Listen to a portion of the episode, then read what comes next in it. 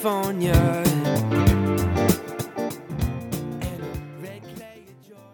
What's up, everybody? It's Tuesday, September 15th, 2020. This is a Talk in the Attic with Kirk Ross, which means, of course, that I am the aforementioned Kirk Ross. What's going on, folks? Many of you are likely shaking your head at the painful reminder that just because 2020 has afforded us direct entry through the gates of hell doesn't mean that hell is frozen over. As evidenced by the Detroit Lions' most recent rendition of Gotcha Suckers, this time manifesting as a 21 point come from ahead loss to the Bears. Kind of annoying, honestly, because as the loss was unfolding, I took to my notebook and jotted down multiple versions of the same general joke that 2020 isn't completely absurd after all, because the Lions are as the Lions always have been a sense of normalcy. Comedy gold, I thought. Until I saw that about a third of the posts on Facebook on Sunday night featured the same general observation. Well, there goes that idea, right? And there are seemingly only two possible options when a joke I think of is also thought of by legions of other folks. The first and least likely option man alive, I know so many hilarious people. It's such a world class joke, and yet so many of you thought of it too. What a crew! Probably not it. The second and almost certainly reality option the Lions joke wasn't that funny of an observation. But I couldn't accept the second explanation as the real reason. It simply would have been too big a blow to my comedic confidence. Something that is required in steady supply in order for me to continue this podcast charade. So, as one does when he's trying to delude himself into believing he is infallibly funny in all cases, even in the case of a lame Lions joke that some of the least funny people he knows thought of the exact same joke, I decided to create a far fetched and unbelievable third option as to why this football funny flopped. Obviously, the real reason this joke failed is because just too many people know the pain of being crushed by the Detroit Lions Sunday after Sunday for almost all of their lives. And when too much of the audience knows about the subject of a bit, there's too high a risk that somebody listening might have already thought of it. That's right, my joke isn't the problem. I'm not the problem. The Lions are the problem. And your exposure to these lovable losers is even more to blame. But I'm not here to blame you. I mean, come on, that's not my style. I'm here to convince you that I'm funny. Duh. I mean, let's find a solution for that, okay? Just for shits and giggles, follow me along on this absurd path. It'll be easier than fighting the obvious flaw in this logic, okay? So we're all in agreement that my Lions joke was hilarious and original, despite the thousands of identical instances in which the same joke was made throughout the Mitten State over the last 48 hours. And we're all in agreement that not everyone else who made the same joke is funny. I mean, no way, right? So therefore, we're all in agreement that the reason the joke sucks is that the subject matter itself is too broad. And since we're all in agreement on all this, then we all must also agree that the best way to avoid this mistake in the future is to say it with me now. That's right, make jokes about super specific topics. Okay, yes. So you're with me on this. All right. If I write jokes about topics only a handful of folks can relate to, then there's a much lower likelihood that my jokes will have already been thought of. Genius! So let's try a new segment that we're going to call Highly Specific Jokes Intended for an Impossibly Specific Audience. And what's a new segment without a highly overproduced audio lead in, folks? Bounce on, you basic bitches, and come all ye specialized few, for you're about to enter an extremely esoteric corner of the attic, one where you can expect but one thing highly specific jokes intended for an impossibly specific audience. Uh. Welcome, everyone, to our first installment of highly specific jokes intended for an impossibly specific audience. We're going to open this inaugural issue with a joke for all you automotive sales professionals out there, specifically those of you who have dealt regularly with the Nissan accessory group. Here it is. So, did y'all hear about the big meeting that went down at Nissan accessory purchasing last week? No? Well, neither did the purchasing team. They were all at the dentist. Until next time, this has been Highly specific jokes intended for an impossibly specific audience. Uh. Wow, I mean, I think that was a success. All the way around, at least to a couple of you. And for those 99.8% of you that don't know why that's funny, then allow me to introduce to you yet another new segment that we're calling Now Kirk explains why the highly specific jokes intended for an impossibly specific audience are funny. Welcome, everyone, to our first installment of Now Kirk Explains Why the Highly Specific Jokes Intended for an Impossibly Specific Audience Are Funny. See, this joke is funny because a lot of Nissan purchasing agents ignore supplier phone calls, often using the excuse that they're at the dentist. Even though, according to the supplier's records, this particular purchasing agent has been at the dentist 73 times this calendar year already. Until next time, this has been Now Kirk explains why the highly specific jokes intended for an impossibly specific audience are funny. Many of you are thinking, wait a minute, this just seems like a ploy that would allow Kirk to make jokes that only he and a few others would understand. And furthermore, who's to say that this joke was even funny, even to those in the automotive sales world? Well, let me stop you right there, hypothetical critic, because I've got my friend and former colleague, Zach D from Detroit, on the line, and I'll bet he can vouch for the quality of this quip. Hey, Zach, thanks for calling. Let's get right to the point. Did you hear the joke I made about the purchasing group always being at the dentist? yeah, I heard the joke. Hilarious, right? eh, that's not that funny. Well, okay, well, maybe you just don't get it. No, I mean, I get it completely. It's just not that funny. Well, you're not really the target demographic for the joke then. No, I'm exactly the target demographic for this joke. I've pretty much spent my whole career in this industry. It's still just not that funny. All right, that's enough. Goodness, Zach D from Detroit. Thought maybe you'd help me out a little bit. With my dentist joke proven lame and my confidence completely dashed, let's get into the meat of today's show. So, defeatedly and with the aid of Zach D from Detroit, Uh, let's, start, the show. Okay,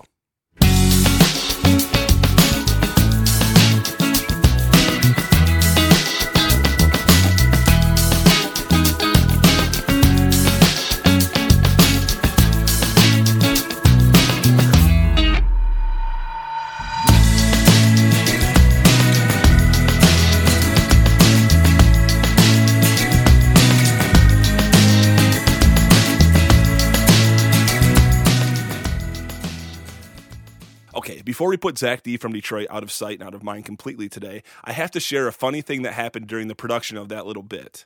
Zach was ready and willing to participate when, as soon as I requested, he was sending me audio recordings by text of each of the sound bites that I listed out for him to do. So, in the text chain, I requested that he provide a clip of each of the following, each with quotation marks around it, mind you. Yeah, I heard the joke. A, that's not that funny. No, I mean, I get it completely. It's just not that funny. And finally, no, I'm exactly the demographic, yada, yada, yada.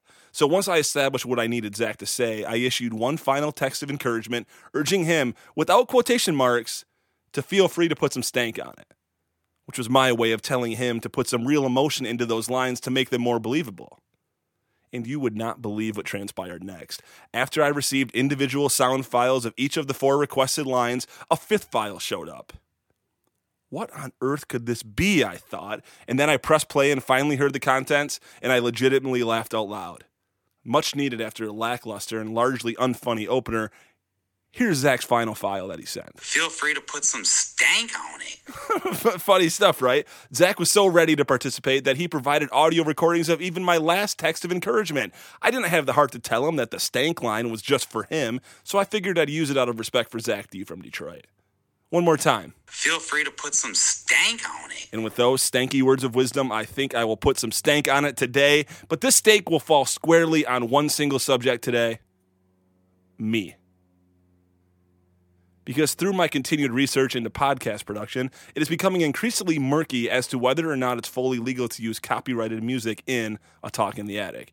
And when things are legally murky, there's only one thing to do. Put some stank on it. Well, not exactly, Zachary. When things are legally murky, it's not necessarily time to put some stank on it. It's best to err on the safe side. And so while I believe the show was only highlighting the wonderful music of my favorite artists, ideally driving some of you listeners to their Spotify channels where you can listen and support them directly, the reality is it's not worth the risk of legal backlash. And I certainly don't want to misappropriate the catalogs of the very artists I draw so much inspiration from, who are working to support themselves the same as me. Someday, once the show is a little more established, perhaps we will work on getting the full mechanical license or synchronization license for all the songs that we know and love. But for now, let's evaluate the options that we have immediate access to. Option one I simply make my own music. This option, frankly, would be most fun for me, but likely the least enticing to you. And if you're on the fence here, here's a preview of what that might sound like. So there I was, 10 years old, staring in complete amazement at the big screen, so excited that after months of patiently waiting, The Lion King with Jonathan Taylor Thomas was finally in theaters. And I was so stoked to be in the front row. I shushed all the kids around me. Shh, it's starting. No, and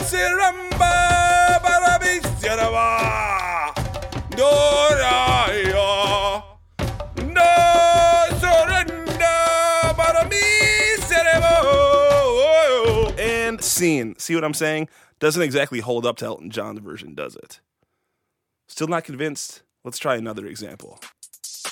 It was my first high school dance ever, and I couldn't wait to get to a love song so I could finally go ask her to dance with me. But she had other plans because as soon as Missy Elliott came on, she ran up and pulled me out to the dance floor, and I was completely terrified. Is it worth it? Is it worth it? Put my thing down, flip it, and reverse it. Now, earns is a nipper flam, now, it's nerve. And cut. Look, when it's possible, maybe I'll use clips of myself singing, but I'll deploy it sparingly for your sake as much as mine, at least until I learn how to sing. Option two. Starting today, I've subscribed officially to a service called Soundstripe, which is a Nashville based catalog service that offers subscribers access to thousands of royalty free songs and sound effects, you name it. The service is pretty great, honestly. I've been rooting around within the website all day today, and there's a lot of value here. Of course, Rainbow Kitten Surprise isn't on there, nor are any of the other artists you've heard of, but it's all 100% legal to use. And I won't lie, there's more variety than I expected there. But don't get me wrong, there's a lot of typical royalty free music available, the kind of stuff that brings up thoughts of bad marketing and C movies. But all in all, this option will afford me all sorts of clean, well produced music to accompany every possible mood that I'm describing in my weekly stories. And then there's a giant library of sound effects too, which will allow me to quickly look up and easily license a soundbite for every scenario you can imagine.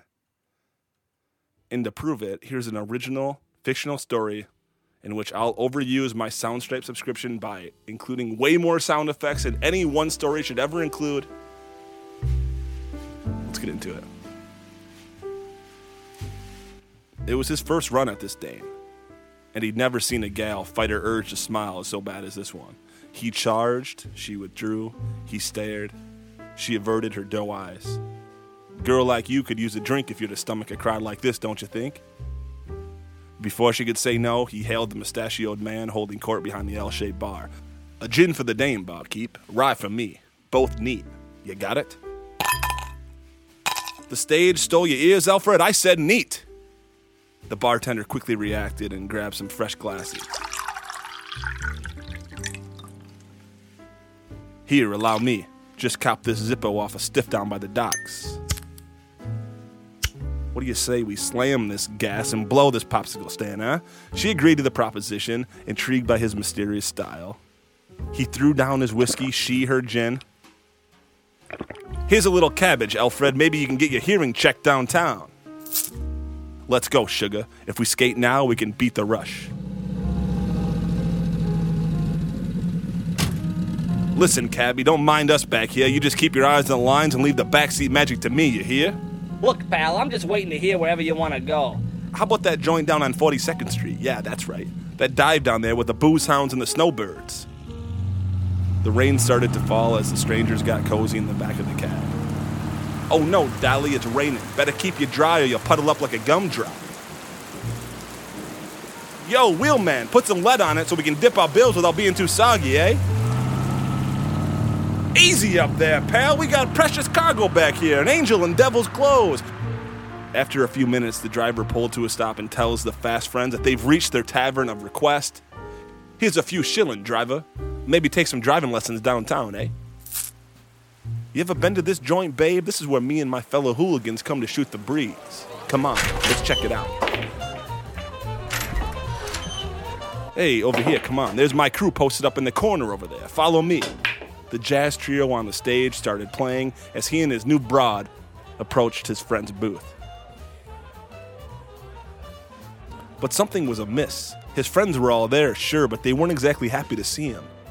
What gives, boys? Jealous that I snagged a brawn on a rainy night like this while you're all nuts to butts in this dump?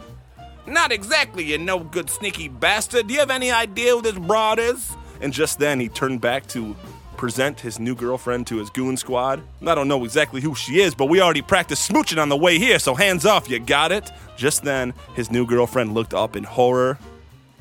Hands off, that's my fiance, you whiskey dick good for nothing. well, boss, I knew that. I mean, sure, you're coming here with a different dame every night, but yeah, I totally knew this was your wife. Some joke, right? Hey, I'm gonna give you to the count of 10 to get you ugly, yellow, no good keys to off this property before I pump your guts full of lead. One, two, ten.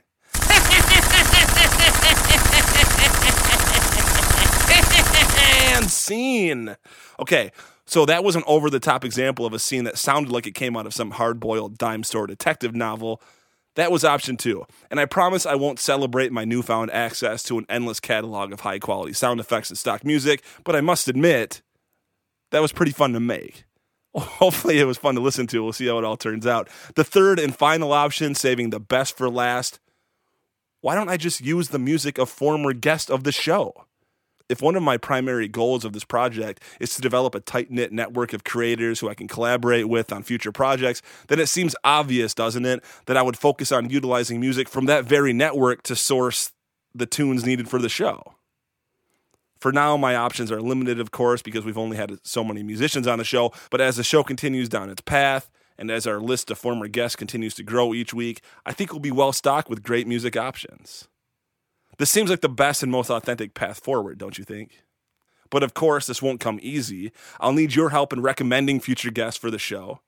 So if you know anyone or know anyone who knows anyone in the music business, then please, please get me in contact with them. In doing so, you can not only help the musician gain some fans, but you'll also be providing the show an opportunity to add to our list of available works.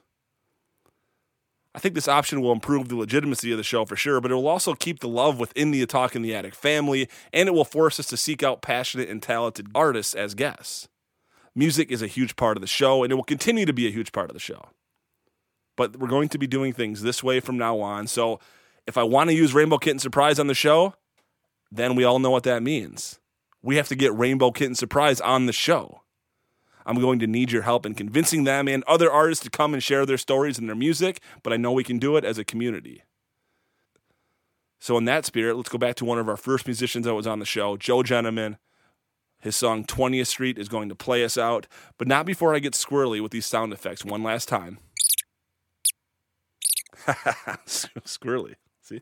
See what I did there? Zach D from Detroit, you want to help me pick out the last one? Any advice for the last sound effect of the episode? Feel free to put some stank on it. All right, well, as sophomore gives a suggestion that is, here goes the stankiest sound effect I could find. Take it away, Joe, and peace out, y'all.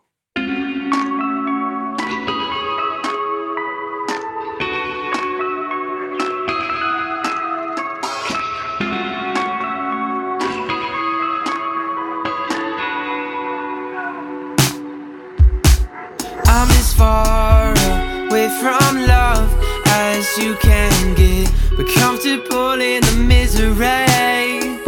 The spiders on the ceiling are my best friends. It's a brotherhood of the misunderstood. I hang my head down to my feet, fold my hands, and give the Lord my to keep. Pretend I'm somewhere else as I give into the sleep. Another light goes out on 20th Street.